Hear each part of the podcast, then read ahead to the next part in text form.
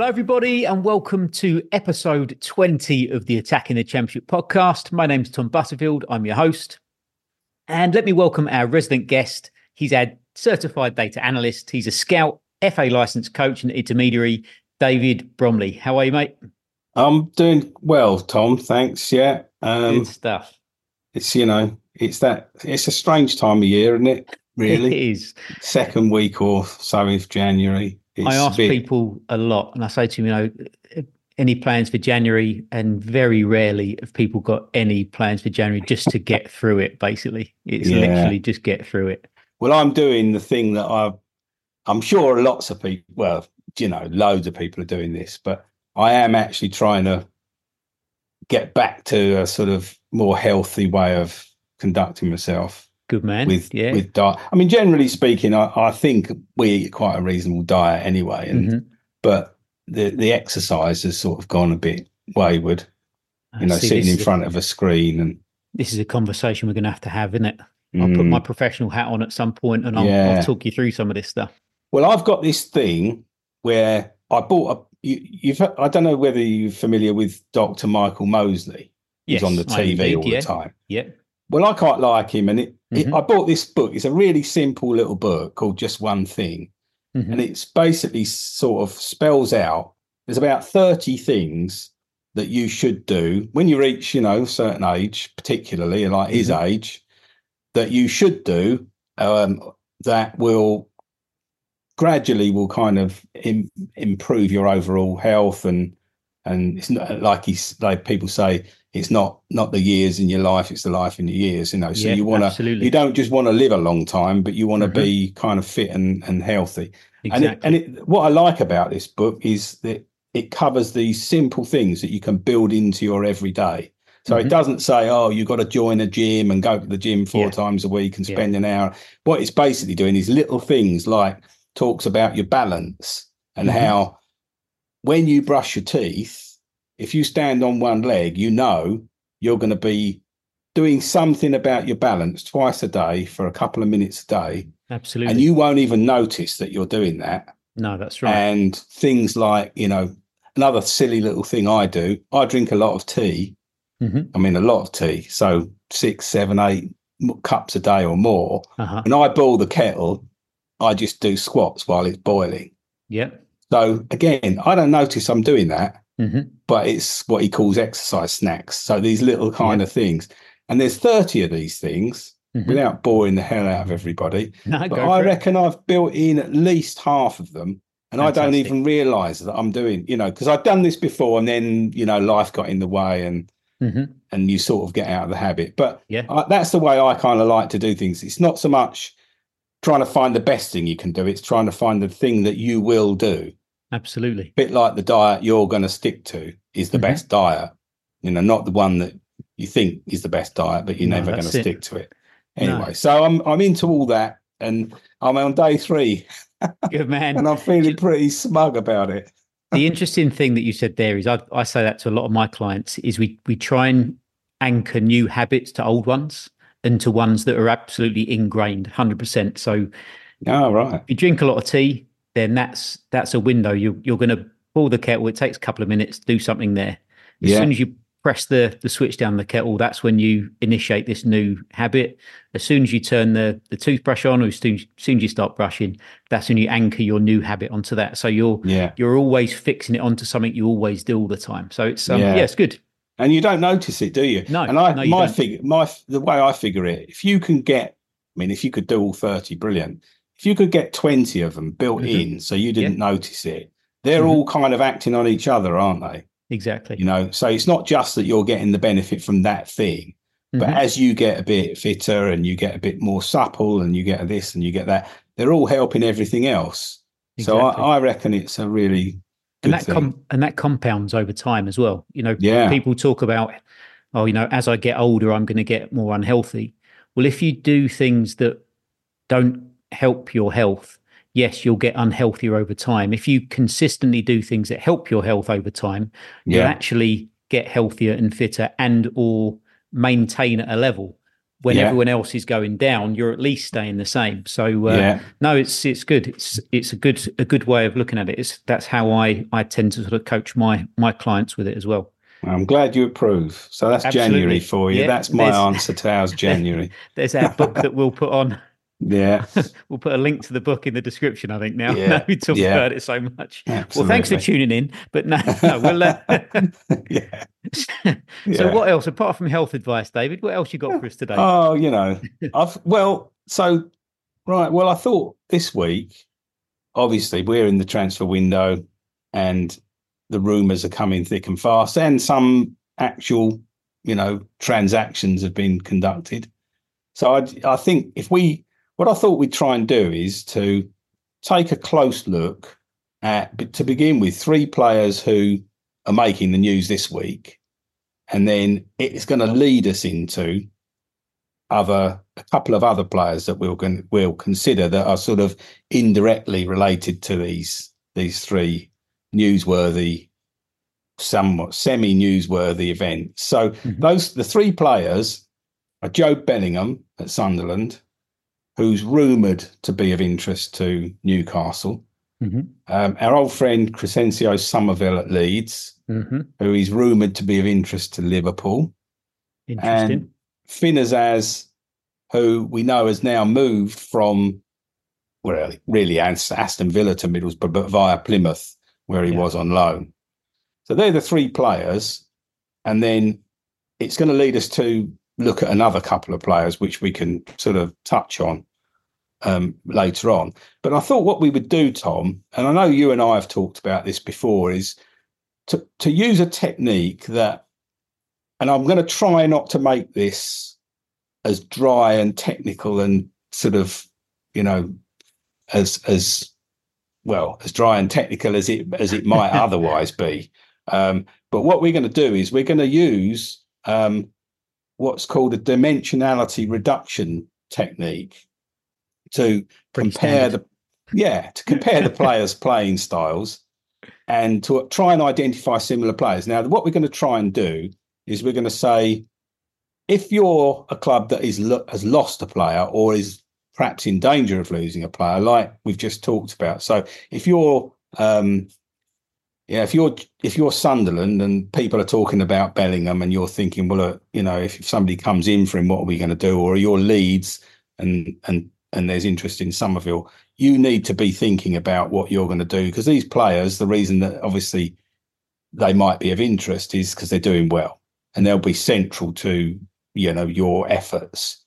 And if you're a team like Plymouth, for example, who has lost a player like Finn Azaz, you're going to obviously need to be working on a replacement, or you would have hopefully been previously working on that. So, what we're going to try and do is look at these three players, and we're just going to highlight this technique where rather than just looking at the difficulty is when you just look at columns and rows of, of numbers, you know, you can you can learn a lot from that, but some people are comfortable doing it. But most of us, you know, it's a bit kind of it's awkward, especially when you've got lots of different dimensions. So you're looking at a, what I mean by dimensions in this context is you're looking at a player and you're looking at his passing, his his chance creation, his goal scoring, his movement, you know, the runs he makes, um, whether he can take on a defender or how good he is in the air, all sorts of different dimensions. And we've mentioned this before that in the um, recruitment model, we've got 24 dimensions that describe how a player, what the player's playing style and what his performance is. When you're trying to say, what kind of a player is this player? It's very difficult when you're, looking at loads of numbers and they're describing different things. So there's a technique that we're going to employ and what it does is it tries to it tries to enable you to look at a visual representation in this case of footballers but it can be applied to you know all sorts of different things and you can look at this visually on a chart and say ah i can see where these players land on this chart and we can determine some things about those players from just what we could see. And I think most people are more comfortable doing that than they are trying to pull together different figures from different, you know, the different columns and rows, in know, say for in a spreadsheet, for example. So what we're going to try and do, and I hope hope it doesn't sound like it's going to be too, you know, or too too dry because I don't think it is actually. And obviously, anybody watching this, if you're watching, going to watch this on YouTube, you'll be able to follow along with what we what we're pointing out. And as you rightly said last week, Tom, you know, if you're driving in your car, what was it you said? uh, so like the we're looking at the uh, you want to pay special attention to the number in the red column uh, yeah. next to the blue one, and exactly. that's uh, that should help with the podcast uh, listeners. but I hope you know, and I and I think joking apart, I think hopefully we can still make this sort of come off the page. Mm-hmm. Um, and if you're obviously a fan of the club that of the players that we're talking about, then I think it'll come alive a bit more for you because you'll know and hopefully you'll agree somewhat with what we're talking about. So basically, we're going to take a look at these three players and we're going to say if we were their club mm-hmm. and we were looking at, you know, right, first thing you want to do is you want to really try to establish what is this player? You know, what is his style? Because if you're going to try and replace somebody, you want to know what they are. And it sounds obvious. Exactly. But it isn't necessarily. No. Do you know what? Um, I'm just going to pause you there it's really interesting you say that because going back to the health thing again, okay. Yeah. When I'm dealing with my clients, everyone wants to go somewhere. They want to get somewhere, but very often they don't really understand where they are right now. So, like you're saying, if a club is looking to buy a new player, they might want to buy this player. They want to might might want to buy that player, but do they actually know what sort of player they've got in the first place or what type of player that they're replacing. So it's knowing the the, the current location, isn't it, of, of the player, knowing what they are. Absolutely. And then from that you can then say, well, we know what we've got. Do we want one of those? Or do we want something completely different to that? And if we do, yeah. then that's okay. Yeah. But I I think this this um, sort of graphic that that you put together with this technique, which I can't remember the name of. Well, it's called principal component analysis, and okay. I'm not. Look, I'm not a mathematician. Uh-huh. Um, it's relatively complex if you want to get into the, you know, the real kind of nuts and bolts of the technique. Mm. But that's not what I'm going to recommend we talk about. So it's, it's can... so the the graphic is so good because it, as you said, you know, with all the numbers in in columns and rows and everything, mm. you just glaze glaze over because you wouldn't yeah. know it would be so overwhelming the amount of data there. But yeah. with this graphic, it's literally one page, one picture, um, yeah. and it's it's like there's our player, and yeah. then you can you can sort of extrapolate from from there, can't you? So it's, yeah. Um, it's well, I said pretty good. I said it's a dimensionality reduction technique, and what that basically mm-hmm. means, what we're really doing is we're trading off some of the information that is contained in the data I mean, mm-hmm. as you know, there's half a million players, and you can get more than a hundred pieces of on-ball data about every player for every match. So we're talking about millions and millions of data points. What we're going to do is we're going to trade some of that information for a more a, a clearer way of being able to look at players. So it's a trade-off. Now, I think this is a trade-off worth making, and that's what this technique does. It says, look, um, I'm going to have to give you something slightly less detailed than you could get if you want to look at all the numbers. Mm. But you're never going to make sense of a no. chart with 24 different dimensions. You know, you can have an x axis and a y axis on the chart. We're all familiar with that. And you can mm-hmm. put a dot or a cross or something where they intersect. And you can then, you know, understand what you've got. You can say, well, okay, as as people get taller, they they weigh more. I can see mm. there's a relationship there by looking at this chart. I've got the weight on one axis and the height on the other one. Mm-hmm. I can see where they interact and I can see there's a relationship. You could even add a third dimension by perhaps changing the size of the, the dot or the cross mm-hmm. to represent the magnitude. So you could maybe say, well, we haven't only got height and weight, but we've also got shoe size. And then you could make the dot represent the size of shoe. And then you could see on the chart, well, does it look like there's a relationship between these three things? beyond three, I don't know where you go. Hmm. You know, you might be able to do four. I've seen it tried with 3D charts and all that. Very complicated. You hmm. definitely can't do five. And beyond that, absolutely no chance. Because we we can't take the information in.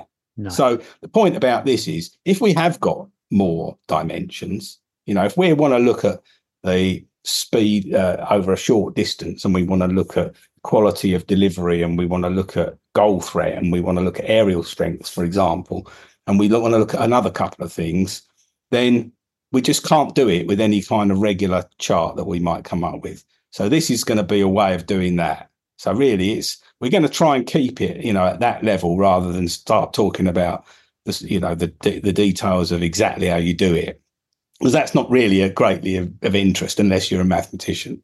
No, it's quite um, difficult for me to um, try and describe the size of a dot on a podcast as well, isn't it? So we, well, it is difficult. Although I know you'll give it a try, Tom, slightly like you have dot. done before. That's right. Yeah.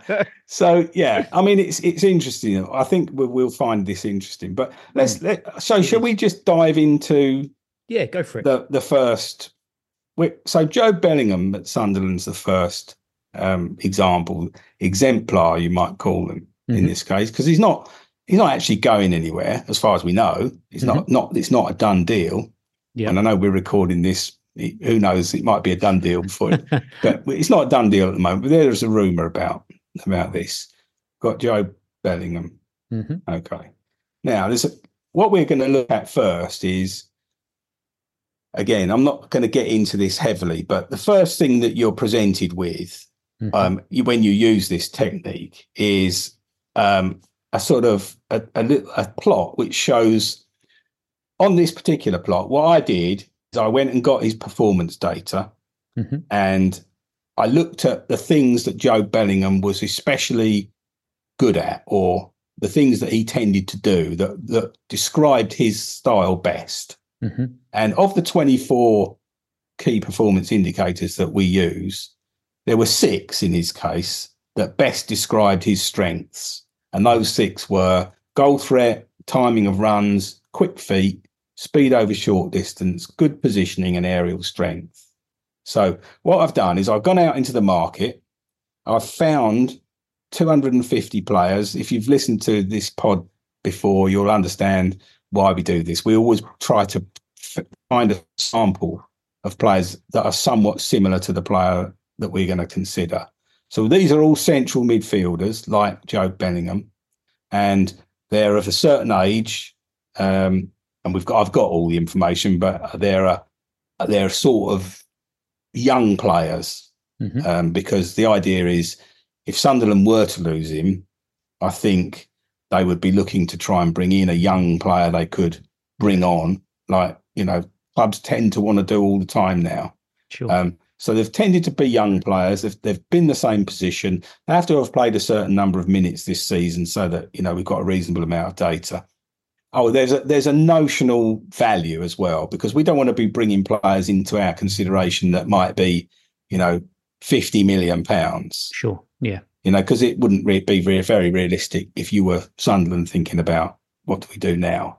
So they've all got a, they've all these players have got a certain profile, and what we've done is we've put them into our model and said, right, well, let's see how Joe Bellingham squares up against this sample in these different key performance indicators. And those six that I read out were the ones that he was the strongest in. So that describes his style the best way we can. What what we're looking at on this chart, by the way, is is a circular chart and it's just got each of these key performance indicators, aerial strength, good positioning, um, etc as what are called vectors on the chart, which are just lines emanating from the center of the circle and going outwards. What this is really explaining is the further from the center of the circle it goes, the better it describes that particular indicator. So, gotcha. you know, aerial strength is on there, but it doesn't go as far as something like, say, timing of runs. Mm-hmm. So you can pay more attention to the ones that go furthest, although these are not bad. It's pretty good, isn't it? Yeah. The next, the next all, thing, they're all quite sort of they're, they're relatively all quite close to the edge, aren't they? Yes, they are. Now, the next thing that you can determine from this is that if if the angle between one of these key performance indicators and another is a right angle, like for example, aerial strength and goal threat mm-hmm. is a right angle, that means there's no correlation. They're not correlated in any way. So okay. it doesn't mean that you know the ones that are stronger in the air seem to be a, more of a goal threat or vice versa. There's no mm-hmm. relationship. So good positioning and goal threat. Those so aerial strength and good positioning, you'll notice, are somewhat similar, and the angle between mm. them is very small. Yeah, and that means they're they are correlated. Interesting. Okay, so anything where the angle between the um, the vectors is is small means mm-hmm. these are correlated. Anything where it's a right angle means they're not. If we'd got something, and we don't have anything in this case, where it was over opposite, so we found that timing of runs, for example, was completely the opposite side of the circle to, mm-hmm. I don't know, um, I don't know, ball control, for example, mm-hmm. right? Yeah. If it was completely the opposite, it would mean that there is a correl- there is a relation and it's quite strong, but it's an inverse correlation. So okay. as one gets better, the other one gets worse. Right. So we can t- actually tell quite a bit just by looking at that, and that's the sort of precursor to the more hmm. interesting mm. stuff. But I wanted to just go over it because it's starting to say something to you. You know, yeah. you can start to learn something from it. Yeah. So anyway, you, you, can certainly say it's interesting you say aerial strength and good positioning seem to be uh, correlated with each other, as do he's sort of got two two bunches of of values there, isn't he? He's got quick feet, timing of runs, and goal threat. Yeah, are all very close to each other as well. So that's that's interesting. Yeah, that's right. And then something like speed over short distance is right in mm-hmm. between the two clusters, yeah. isn't it? Yeah. So it's it's not heavily correlated. It's not completely uncorrelated with either, but it's mm-hmm. not completely co- correlated. You know, so it's in between the two. So I just stuff. wanted to run over that that thing just so we kind of mm-hmm. covered it. But so what we can do next is we can move on to the first of two. Well, these are co- these are called scatter plots. If you you might be familiar with these things, mm-hmm. and it shows these same vectors on the scatter plot in the same rela- positions as they were before. And I, have got 250, or I think in it's close to 250. Sometimes it's 230, depending on um, the group, you know, the, the particular case we're looking at. But there's about 250 players on this plot, and they're coloured.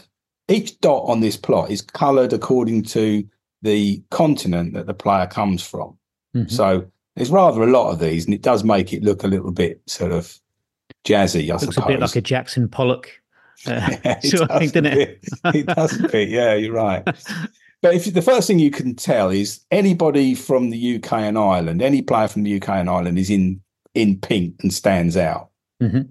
So, and then you can go through. We've got Southern Europe, South South and Central America, Northern Europe, Northern Amer- North America and Canada, Middle East, Eastern Europe, Central Europe, Central America, Asia, Africa.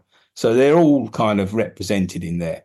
Mm. And actually, one of the things that I thought was quite interesting is on the chart, before we look at the players who are all on this chart, each of these continents is spelled out as well. And mm. it's hmm. the midpoint of all the players within that continent. So it's quite interesting to see yeah. that that the UK and, and Ireland in this particular case is similar to Northern Europe. Yeah. Close to in the bottom right. So what we're looking at now is this scatter plot is, is split into four squares. They're not the same size, but the bottom right hand square is the square that is related to the quick feet timing of runs and goal threats most mm-hmm. closely. The, the one above it, the top right hand, is related to speed over short distance, aerial strength, and good positioning.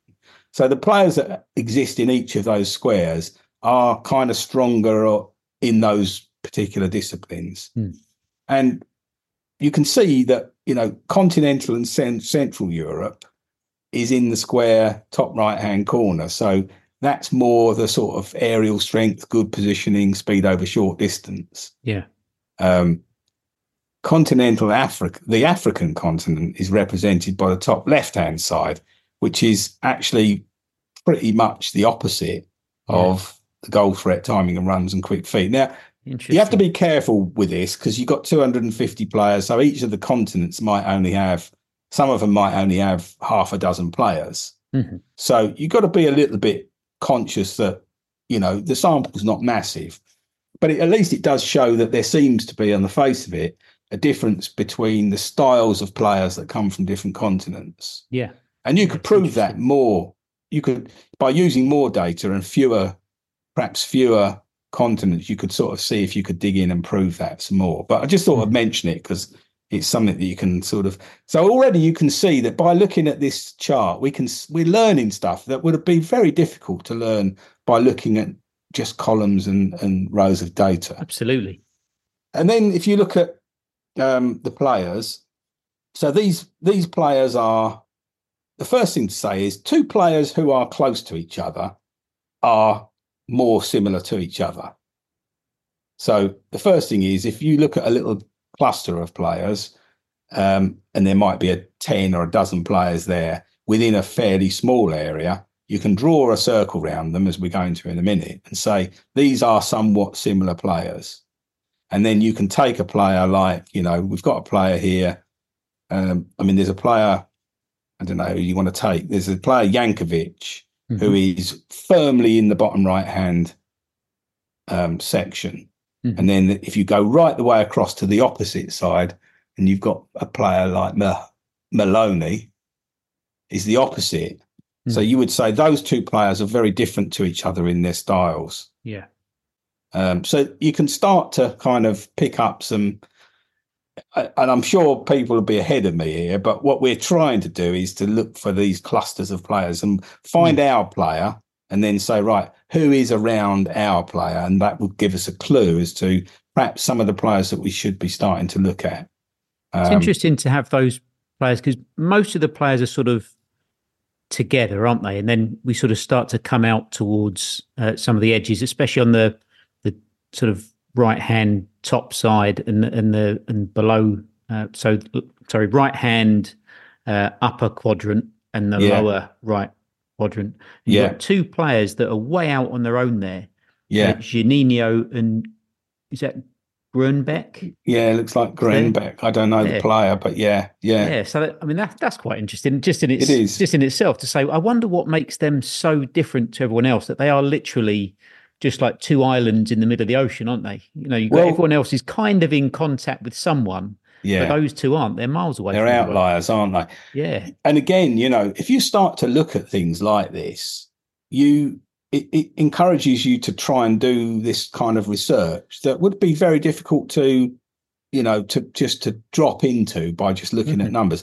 Oh, the, absolutely. Where this came from, a few years ago, while I, I was developing this um, recruitment um, system, mm-hmm. and I wanted to sort of test this process, and I looked at the championship players. This is going back a few years, and I took I took all of the championship players who had actually who had played, who could be considered to be their first choice for their team in their position.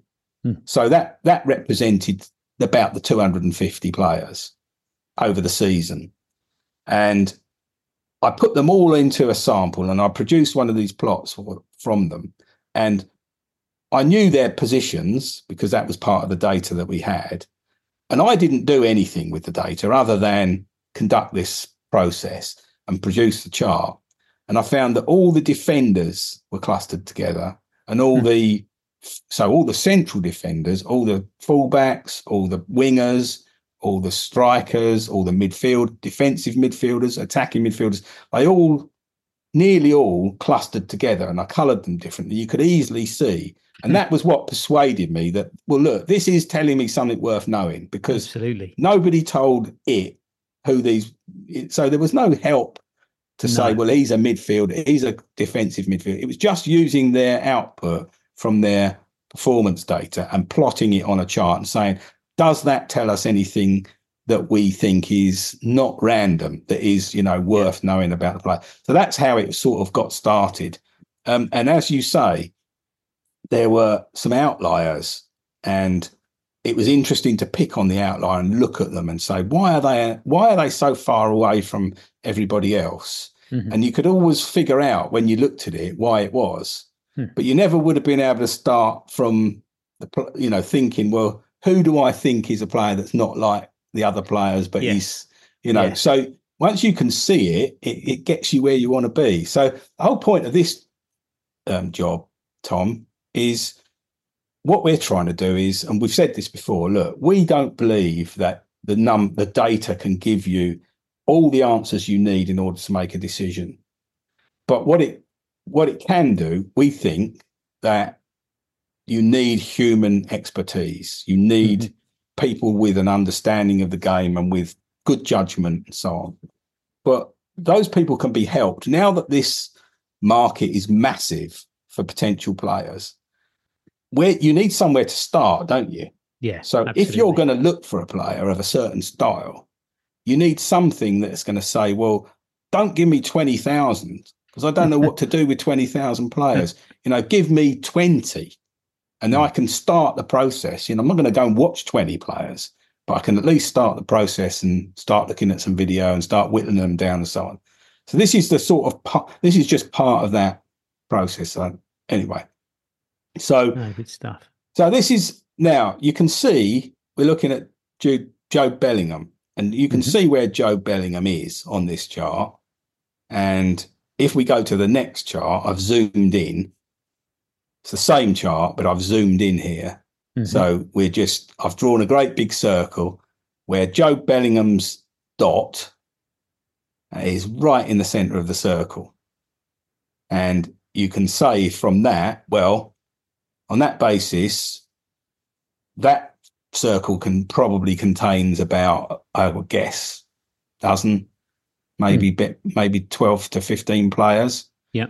And those players who are the closest to Joe, Jobe Bellingham's dot are the closest in style, according to the data, to him. Interesting. And that leads us to further this list, which we're going to end up looking at for each of these players. The top 20 most similar players to jo- Jobe Bellingham. Mm-hmm. Now, Joe Bellingham is 100% like Joe Bellingham. yeah. yeah. And it just lists them out in order of, you know, the most similar according to the data. Uh, notice that's really good. Will like Smallbone that. happens to be the second that Smallbone at Southampton. Yeah, yeah. Good player. Um, and there's a few players on this list of 20 that, you know, we'll have heard of. And there's a few that I'm sure we won't really, because um, mm. we're drawing from, again, you know, we're deliberately trying to draw from this very, very diverse pool of players. Now, what we can do, of course, is we can make the sample a bit more targeted if we want to at some point. And you might say, well, we'd start here, but we we then want to try and pick out. You know, somebody might say, no, no, we just want um, this age range. I think I've got 18 to 24 in this this sample, okay. and I've got players of, you know, certain played certain number of minutes. You can change all of that, and the sample just changes. So if you don't want to go out as wide as this, you don't have to. But I just thought it was a good illustration of this. Hmm. So we got players, you know, I don't know. Uh, the, the the point about this is, you know, I I don't make any apologies for not knowing a lot of these players because mm-hmm. I think I said this before. In my opinion, the process, the demands on the recruitment process have changed. It's not about the players you know anymore. It's about how you can navigate your way around an unwieldy and almost well an impossible sort of universe of players that you would need to know about if you wanted to try and do it in the conventional way. So that's that's the thing because you can bet if you know about them, everyone knows about them. Well, that's the other point. Yeah, that's a good point. And and how are you supposed to gain an edge? Because then it just comes down to who's going to offer them the most money. Yeah, and you and you might not have that in your budget. So we're we're looking at ways that they can out uh, you know out punch your your budget and you know and really look to um, get players in who I mean we've we've got prices here for players. Jobe Bellingham is on there as a notional value of three million euros. Yeah, and is... you've got other players, uh, you know Monchu there from Real uh, Valladolid at five million euros. Yeah, you've also got all the way down to there's Aqua from Helsingborg at, at 600,000 euros. Yeah. Uh, and uh, and Torp at Sarpsborg 08. Never even heard of them. Sounds like a beer, doesn't it? Danish. yeah, for, for 500,000. so it's yeah. Know, a huge, huge range. The numbers but, on this, I, I've just butt in again on this, is that yeah, we've go. drawn we've drawn these this sample from um really the only place where we could get some notional market values. I would say these values are on the low side of, right. in reality, which is mm-hmm. why when I pulled them out, I went quite a way up because I don't think actually. Uh, I think I went up to maybe 10 million. I can't remember, but I don't think mm-hmm. Sunderland would probably be looking to spend that. Um, They'll be looking but, to get it. They'll sorry, be looking to get yeah, it for so, Joe, won't they? So, so yeah. yeah. so I think they would absolutely they would. So the three million for Job isn't anywhere near what they would mm. take for him. But equally, these other players, he's a bit lagging. That's the truth sure. of it. But you know, it's hard to get any kind of feel to do this job. We're just trying to separate the wheat, wheat from the chaff. There's a way of producing a more kind of realistic value for a player, but that comes later in the process. What we're trying trying to do here is just trying to say, well, don't give me 20,000 players, just give me some that I can work with. Yeah. But you've got players, as you say, you've got players like Vetlesen from Club Bruges, Aqua from Helsingborg, Esquivel from Lanús in Argentina, Sepulveda from well, Chile, is he from Chile? Yeah. Uh, yeah, Krastev Chile, from, from LA, SFC is Bulgarian. Javi Martinez from Huesca.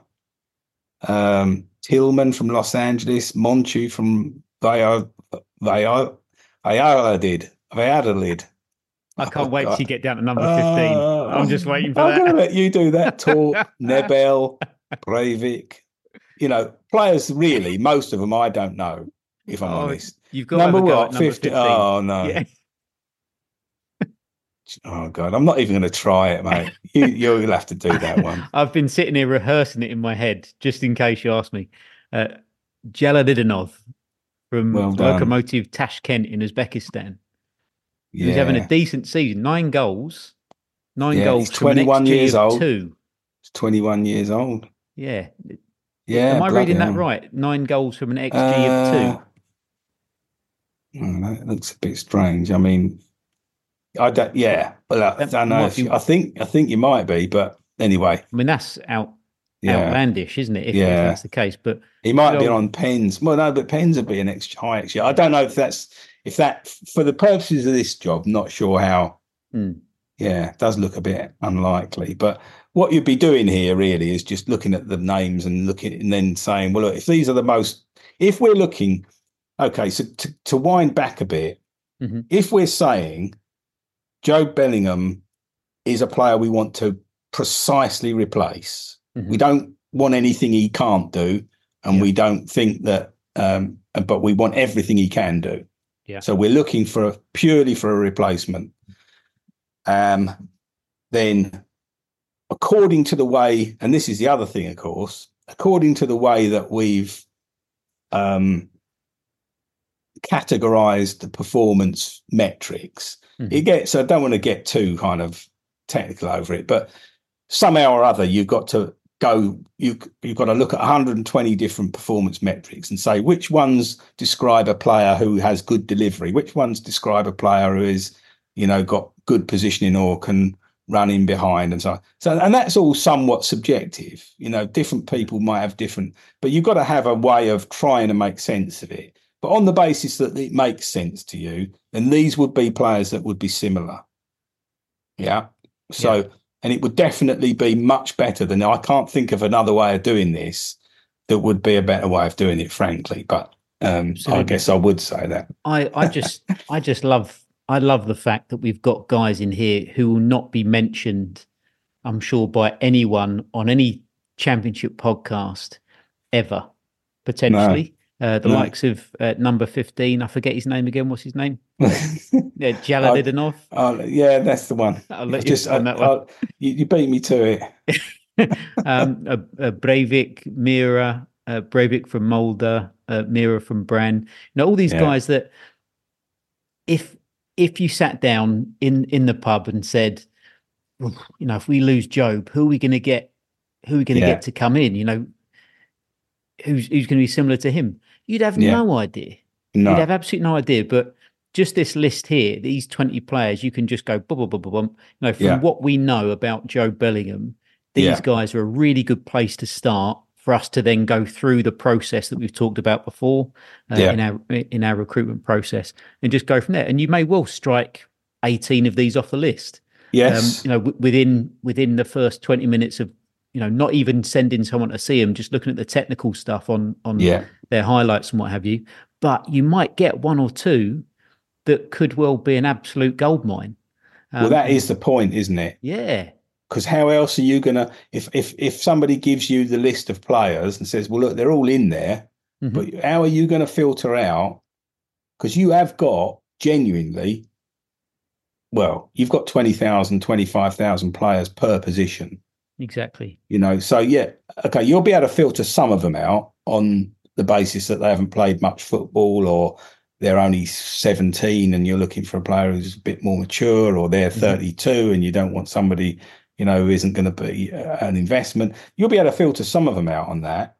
But you're not going to know what which order should I start looking at these players in, are you? No. So this is all we're trying to do at this point. We're trying to sort of throw a blanket over a group of players that are, where our players in the centre and say anyone who falls under that blanket might be somewhat similar to to them. Absolutely. Um, so that's Joe Bellingham. Fantastic. So we move on, and we're looking now at Summerville at Leeds. You know, rumours that what was it? I think I saw Liverpool might be able to get him for 30 million, but if they don't sign him in this window, he's going to be much more than that. And, you know, who knows? Yeah. But, and we know Liverpool quite like a young player and they are not averse to bringing somebody out of the champ. So, yeah. you know, and so, let's be honest, Summerville's just been out of his skin this season. He, he looks ready to play the level up, doesn't he? I know it's yeah. a big jump up, but yeah.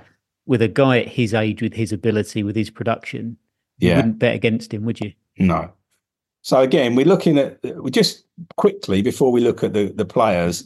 Again, we're just having a look at this circular plot again, where we say, look, here are our vectors from our circle. There's a few more. What what the first thing I do is I look at the strength. I look at the the indicators where these players are the strongest. And it, to be honest, Summerville comes number one for about eight different um, no surprise, is it? So you know, if you're pulling them all out, a lot, some of them are the similar similar ones. Good positioning was on the same one as before, but of course, Summerville's a different position. Yeah. So you know, he's a he's a wide player, um, probably overall more of an attacking player than Bellingham. So we, it's it's natural that we would expect to see some different um, areas of strength. Um, agility's in there, which we don't think we had before. Um, running in behind, I don't think we had that before. No. Um, link, up, link play. up, play. creation of space, those things. Yeah. So again, a lot of them are very correlated with each other. Hmm. So if you're going to be good at one thing, you'll be good at another thing. Yeah. Some of them are not correlated at all. The good positioning and all that is not really mm-hmm. correlated mm-hmm. with it. So again, it's the same old story. You know, the further out, the more probably the more confident you can be. Yeah. But but most we can see that you know they're the things that this sample has been ranked in, in accordance with. So we move down to the the scatter plot, the first of the two, and you know you can see them on there again. I mean, the it's the same idea really that you've mm. got the different continents. Um, they're dotted around a bit, and you know the first thing you need to do is find your player, which is Summerville's over here mm. in the in kind yeah. of like an, a bit of an outlier, really. Like you've yeah. not completely, yeah. but he is on the on the edge, isn't he? Certainly is, yeah. Not far away from Mavididi by the look of it. No, no. Um, so the names don't exactly line up with the dots just because of the way that the software can't, you know, it's, uh-huh. it's too many names and too many dots. But you can see which one relates to which. But the dot, Mavididi's score is here where the dot is. Mm-hmm. Summerville's is here. Nusa, NUSA, is there close to Summerville. And we'd expect to see these players in our list of, you know, similar, absolutely similar players. Um, which again, you zoom in, Mm-hmm. There aren't so many in such a small area because I mean Summerville is such a standout player. I think in his in his I was position. Just about to year. say the same thing. Is you wouldn't necessarily have a lot of confidence if you said, "Oh, here's here's 25 players just like Summerville." You'd mm. say, "Well, I can't I can't believe that there's 25 players just like Summerville because he's no. been that good." But no. to get those three, and we know we know Mavididi's very talented. Um, mm. I don't know Nusa. No. Well, here's the list. We just moved down to look at the list here. Mm-hmm. So Nusa is the closest to Summerville. Again wow. at Bruges. Again, 18 years old as well. Yeah. So um, might be struggling to, to get hold of him. Yeah. Mavididi, Dan James, you know, his yeah. his partner, his his teammate. Mm-hmm. Um, you know, and again, when you compare the players and their styles, I know Dan James and Summerville, there'll be differences, obviously. I mean, mm-hmm. Tends to this year at least been operating more f- from the left hand side, hasn't he? Yeah. Um, and James on the right, I think. But mm-hmm. I think that's that's been different from previous years. I think, I think, so. Yeah. I think they've both operated on on opposite sides in region. Mm. So you know, I think they're in that regard. That's why I had them in the sample. I didn't want to just pick out players who were playing down the left because I knew that um, Summerville didn't always play down the left. No, he, he can pop up anywhere, really, can't he? Um, so if you were looking at if you were looking for a Summerville before you had Summerville, you would have missed him last year. Yes. If you'd insisted on it being a left hand side player. Yeah. So you know, I've included both.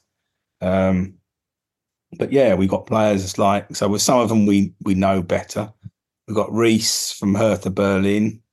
Gone a little bit higher on the age, just so we mm-hmm. could get more players into the sample really. So because we're looking for 250 players, so we I judge I adjust the the criteria a bit so we've mm-hmm. got enough players in there. Um, but we've got Bakayoko PSV would be a lot of money. You know, I yeah. think would be more yeah. um, Ferreira, Gremio in Brazil. So I'm afraid I don't know much about. No.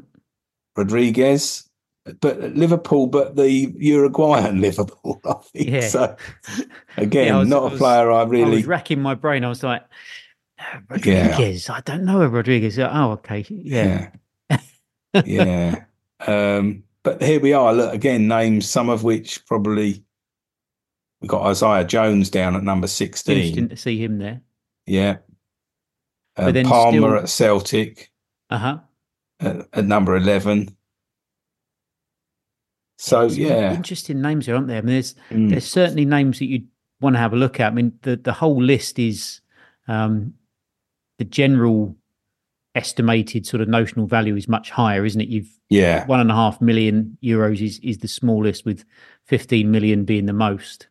The reason um, that the reason for that is when I set the criteria, I figured, well, if they are going to have to replace Summerville, they'll have some money to do it. Yes and they're a bigger, you know, they're yeah. they're a more financially equipped club than Sunderland at the moment. Mm-hmm. So they would spend more. So Absolutely. we've gone a bit further out in our, you know, we've allowed a bit higher definitely um, budget for this particular one, just because I think it made more sense, really.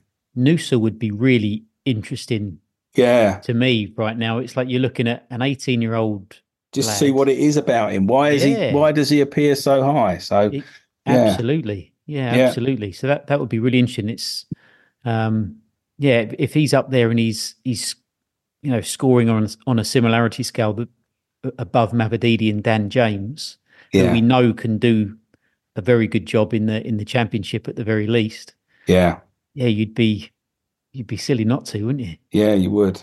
I mean, you might be disappointed when they told you how much they want for him. Yeah, but sure. interesting that Bruges have, have come up with two players right at the top. Yeah, of both lists, isn't it? Yeah, yeah. Might have yeah. to send a scout or two to Club Bruges then. yeah.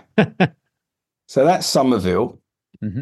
um, and then we're going to take Finn Azaz, who obviously now has signed for Middlesbrough from, mm. well, really from Villa, but via Plymouth and Finn Azaz, another strong performer, um, yeah. with six different disciplines, and again, some sort of similar ones. Speed over pace is a very difficult one if I'm honest, is how you measure that with on-ball data. It's very, very hard. It's in there because he scores high.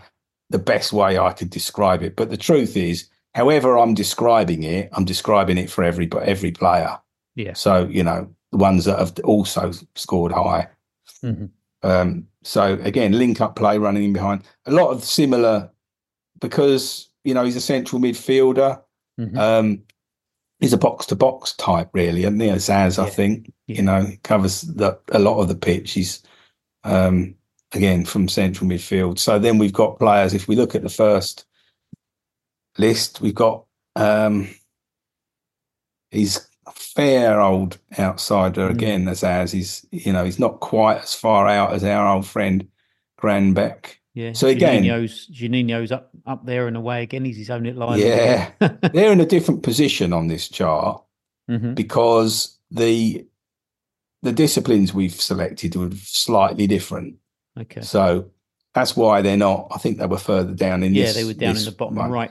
But the only, but the reason for that is that every, you know, if you select slightly different disciplines, they're not very different, but slightly different. It's just the way that the numbers are crunch. So again, what we're looking at here, just to re- reiterate, is this representation is not complete in the sense that if you had all the information on there that that you've got, i.e., a hundred and something metrics for 25 games for every player, it would be complete information but you'd never be able to understand it because you'd have all the different scores for all the 24 and you couldn't do it. So what this process does is it says it calculates the most important, it builds new um, components from the components you give it.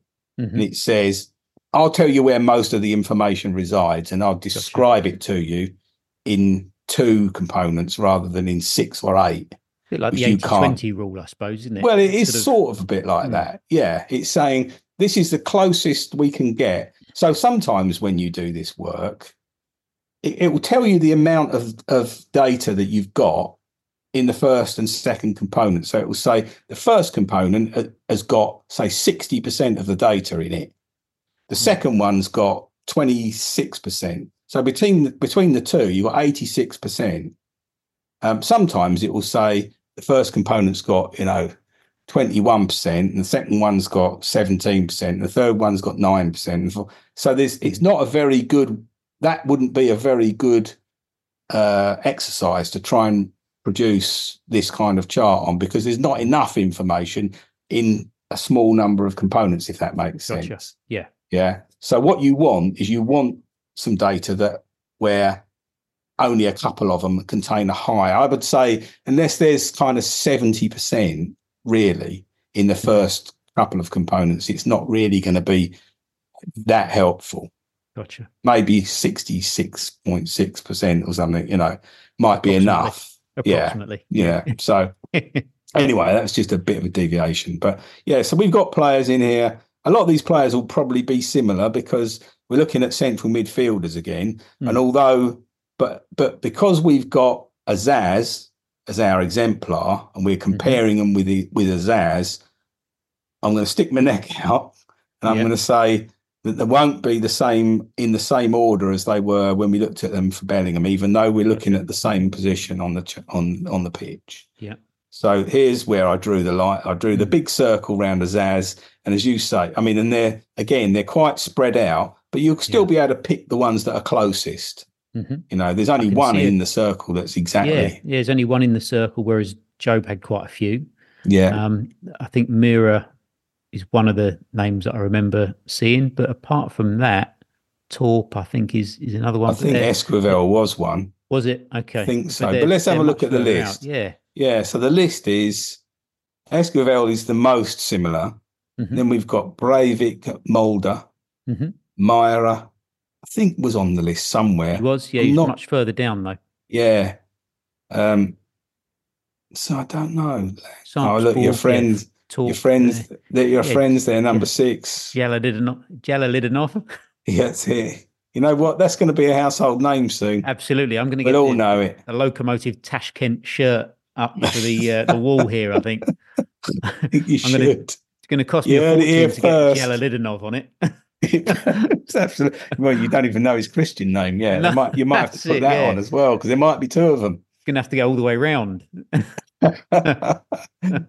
Grodem at Molde, Fruk uh-huh. at Rijeka. Is that yeah? Croatia. Mm-hmm. Um, Hayden Hackney, Hackney Middlesbrough. At Middlesbrough, number eleven. Well, it is interesting because we're going to talk a bit in a minute about yeah. So and again, some of these players, as you say, are on the list, but they're not. Jack Rudoni's on there at number 20.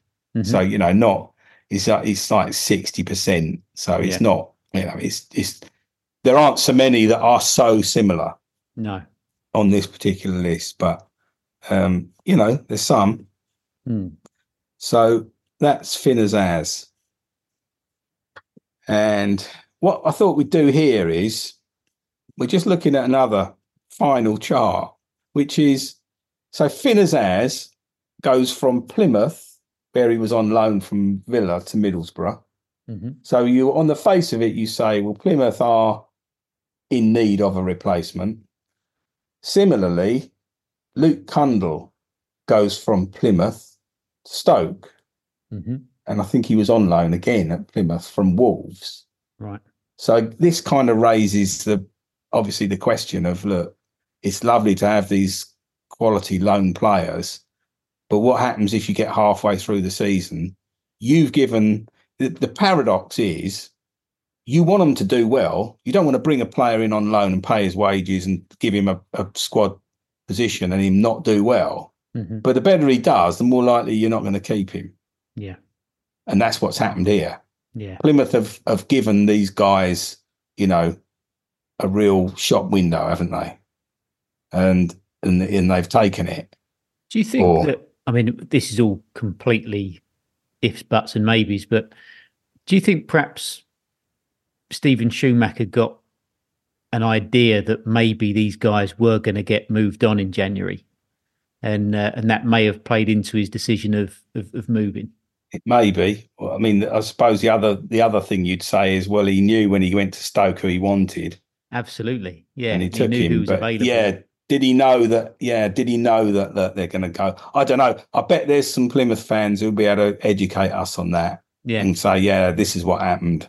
Uh-huh. You know, I, but it's ever there's every there's every possibility in there that he's looked, he's thought, well, on the face of it, we're strong, but when Azaz and Cundle go, yeah, it's going to. I think they've scored something like ten goals between them, and got sort of eight assists or something yeah. between them. It's, a, it's so, a big production, isn't it? Yeah, and they've got other good attacking players, but mm-hmm. and and I would say you know you'd you'd back Plymouth beyond most clubs to have done the work and thought about you know who they might yeah, want and so sure. on. Maybe they've already got a replacement in the building already. Well, they might. Yeah. They might. The other player on this chart we've got is Hayden Hackney at Middlesbrough because mm-hmm. you mentioned this, you know, as Azaz comes in yeah. and Hack, have they brought him in because Hackney's been mentioned uh, in the same breath as pretty much all of the top Premier League mm. clubs, hasn't he? Yeah.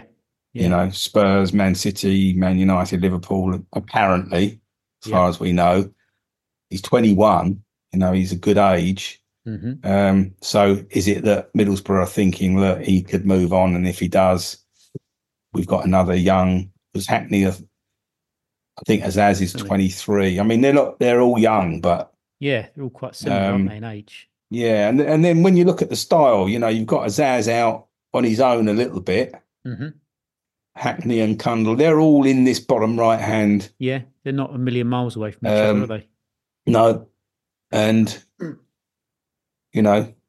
So it's interesting that you've you've got most of the players are at the where the two axes sort of intersect, aren't they? They're sort of in that middle. So, like you said, they're all a similar uh, position. So you yeah. expect them all to be pretty similar, and you've mm. got ev- you know most of the players are very much there. But then you start to fan out towards the right hand side of the chart, and it gets thinner. And yeah. there's does that necessarily correspond with these players literally being outstanding, you know, standing out from the crowd? Or does it um, mean they have a slightly different? It doesn't necessarily correlate with ability. It's just their style of, of play that we're looking at. There are ways that I couldn't explain very well mm-hmm. to somebody who's not looking at the chart. Yeah, no, that's hard to yeah. talk about. You know, there's an orthogonal, is it, relationship? If you draw lines in a certain way between the mm-hmm. vectors, you can measure the distance from the center, and it will give you you know how high they score on that particular dimension. But, but, it gets very complicated, and it and right. it's more complicated than anybody who's driving their car wants to contend with. But I'd be tempted just to crash it, just to stop listening. I think in in in answer to your question, there's something worth knowing about outliers on these plots. Right. There's definitely something worth knowing about them. Mm-hmm. So you know, I think it's it's you can't always make the same case because it depends on the relationship between the variables you're looking at. Hmm. So it, it, gets a bit difficult, but yeah, there, there's definitely something you would you would start with these with these outliers, I think, and start looking hmm. at some of them and just just out of interest to see. I remember another thing I did years back mm-hmm. when I was trying to stress this out and see whether it really did tell me anything was um, I took a sample of sort of attacking players and the best players and put them all in there. And there was one guy that op- occupied a position kind of right down in the bottom right hand corner down here. Mm-hmm. You can probably guess if I gave you one guess who it was. Well, maybe two guesses. Was it Messi? It was Lionel Messi. Really? right down on the corner. And I thought, well, I don't know what it means, except that I know it means that he's a special case. And if anyone ever goes on a chart and is anywhere near him, I want to know who that is. Well, exactly. we need to buy him. but the thing is, it, it kind of reassures you that it's telling you something worth knowing. Yeah. You know, if yeah. if he'd have been in here, you'd have gone. If he'd have been in the middle amongst, you know, mm-hmm. fifty other players, you'd have yeah. thought, well, I'm not quite sure what that this is telling me anything I really care yeah. about. I think this is similar to what we saw with with the Summerville data there, in, in the fact that he is he has been outstanding, and yeah. even when you put his data onto a chart, he stands out from the crowd, doesn't he? Yeah. So um, so yeah, it's it's it's interesting, and the same with Finn Azaz as well. Yeah. Yeah, because I I think he scored seven and he might have five assists. And I've wondered if it's really he, good to watch. I think one play, one was a penalty. I think, Okay. So, but other than that, you know, he's still, and he's not two two million. They sold him for. I think it was undisclosed. Was it okay? I think it must. I mean, you'd you'd have thought it'd have been. I don't know the answer. If what they've got him for anywhere was, near but, two million, then they've stolen oh, ah, him, haven't they? Yeah, twenty three years old. Yeah, he's very very good. And player. he doesn't just sort of hang around the zone 14, does he? He's up. No. He's up and he's he's, no, he's all over. He's up and down the pitch. Yeah. So mm. in the right in the right environment, in the right playing style, you reckon that yeah, he'll be decent. Oh, um, sure. I mean, obviously Villa have let him go, so they've they've got a view, but that's uh, to see how he plays out. log jam in their midfield, isn't it? They've got some, yeah. some serious talent in there, haven't they? And yeah, obviously just can't see him breaking through, and maybe he can't see himself breaking through either. And well, this is the other thing, I suppose, isn't it? Is that it's all very well you saying what a good player these players are, but you can't play more than a couple of central midfielders, can you? No. Well, and that's the thing. If if you said to Aston Villa, well, who are you gonna? You've got two central midfield positions. You've got Finn Azaz, John McGinn, and Douglas Luiz. Mm. Who do you want to put in there? It's like, well, McGinn and Douglas Luiz, you know. yeah, and he just might not have wanted to wait around. You yeah, know, it may yeah, be exactly. that he just thought exactly. I don't know what his contract situation was, but no, you know, it may be he just he just maybe they were saying to him, "Look, your time will come here," but he just didn't want to. No. Didn't want to wait. So yeah, no, you can understand that. Yeah. But anyway, that's really um again a bit bit of an insight into how you can sort of break through the mm. sheer sort of overwhelming size of this potential player universe and start to you know use the data a little bit to guide you as to yeah. who you might look at and who might be similar to who I think if you've listened to this on the podcast, I really recommend that you go and watch the YouTube version because just to have all of these names visually right in front of you. I mean, you you could say because I, I, would imagine that Hayden Hackney, because he's an under twenty one international, his profile is going to be a bit higher than than Finn Azaz.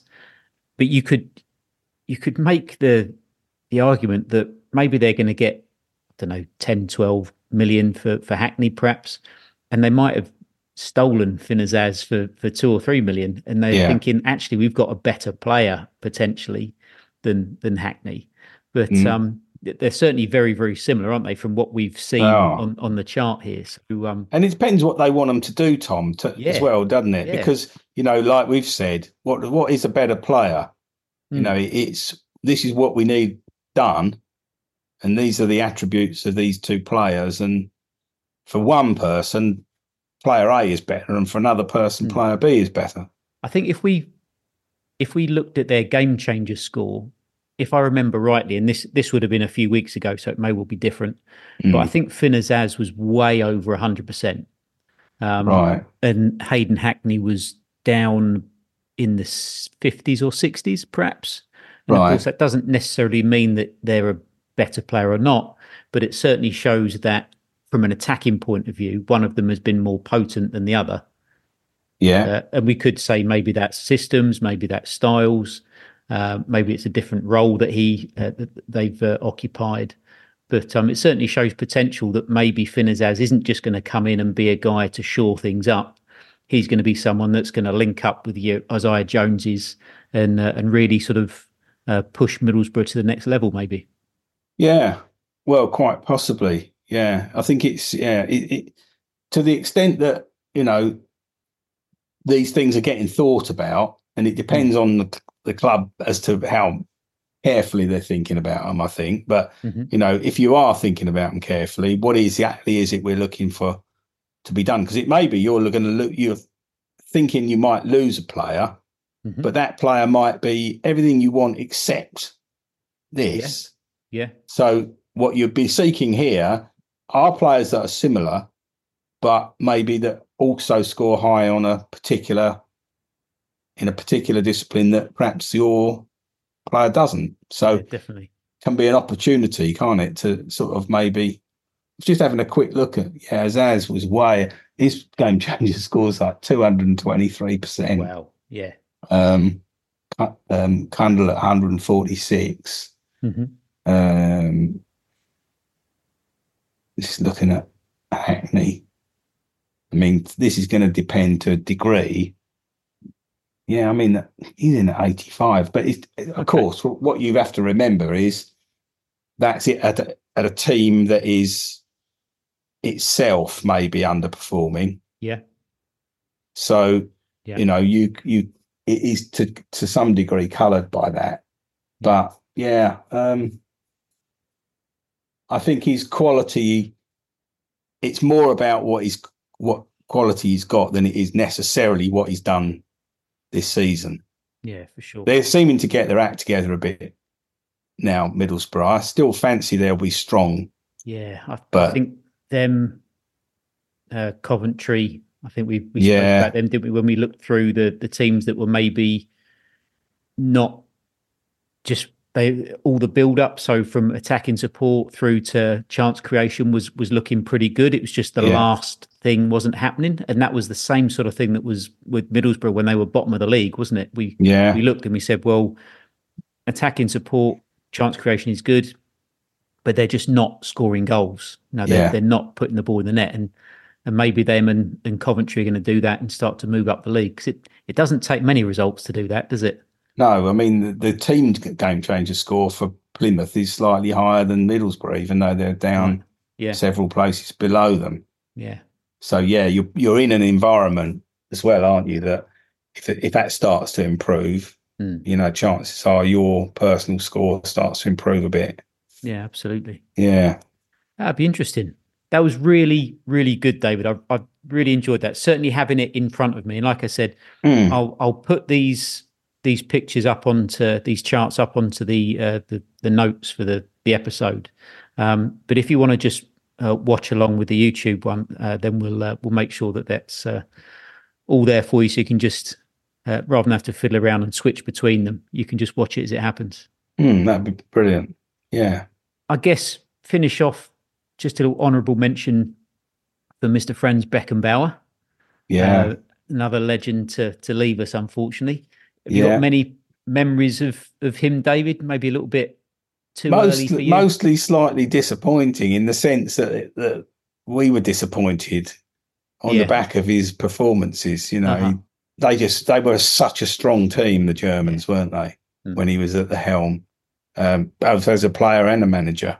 Mm-hmm. So when we came up against him, he sort of he kind of broke your heart a bit, didn't he? Yeah, but he was hell of a player. A yeah, yeah. I mean, that goal he scored in the 1970 uh, was it the quarter final? Was it when we were mm, two 0 up and we lost? That's right. They took Bobby Charlton off. That's right. They made a two couple of changes, didn't they, or something? Well, we were two 0 up, yeah. and they took Bobby Charlton. Ramsey took um, Bobby Charlton off, and That's Beckenbauer right, said we couldn't believe our luck. Yeah, when he took him off because he was, they thought he was the best player in the world, mm-hmm. or one of the best players, mid midfield players. Yeah, um, and he was, you know, very much up against Beckenbauer. And mm-hmm. Beckenbauer said we couldn't believe it. We were so pleased when he went off. Mm-hmm. And after that, obviously, you know, if you know your history, we went on and lost three two, and and he scored. Beckenbauer scored the 1st mm-hmm. and if you watch it for a central mid uh, central defender, really, it was just you know it's it's a little drop of the shoulder, and mm-hmm. It, it, was you don't see that very much no. from a player in that position. I can't think of many centre backs from that era who had the ball playing ability that that he did. It, it no. was very much more a um, centre back was pretty much like a license, licensed yeah. assassin, really, wouldn't he? was, in yeah. a lot of cases. Yeah, yeah. But he he was something else. I mean, he was he was like a number ten playing at the back, wasn't he? Well, I think you're right, and I th- I think that probably led to, you know, probably coaches thinking, well, we can get a bit more out of a defend central defender yeah. than we thought because of what he can do, stepping into midfield, mm-hmm. you know, passing and and, it, and like scoring a goal like that. Um, and it wasn't that because I think he'd scored, and I didn't watch this one, but he'd scored in the previous World Cup, in the '66 World Cup, mm-hmm. yeah, one two. Get get it on YouTube if you're listening to this. Yeah, you know, get it on YouTube. He scored a one. He got a one two on the edge of the box. I'm not sure it was against, um, and like just a cracking finish you know. And I don't think of him as a as a central midfielder, really. No. You might say he was, but I think he was a defender, really. Yeah, um, yeah, I, but... I, think he, I think he was, and it's interesting because, and again, this is only from my my memory. I I think of uh, you know, Franz Beckenbauer as being, you know, just an, an outstanding ball player who who was a centre back, like a, a, libero kind of sweeper sort of sort of player. Yeah. And then I think of uh, Matthias Sammer, who played for for Germany, and then you had uh, Gullit went to Chelsea and played as a sweeper. I think just after Glenn Hoddle played there. I've just got these these fantastic ball players. Yeah, settling into those positions, almost like a quarterback sort of role, isn't yeah, it? Yeah, exactly. See, seeing everything that's going on and, and marshalling yeah. everyone around and, and, stepping in where there's opportunities to, you know, overload in a certain position.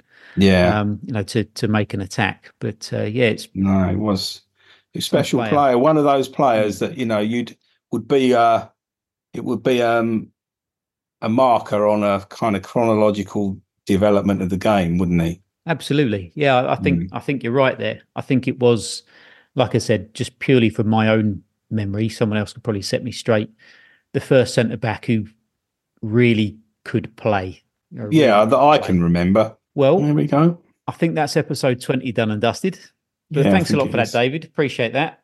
And we hope to catch you next week for another episode of Attacking the Championship. See you soon. Bye bye.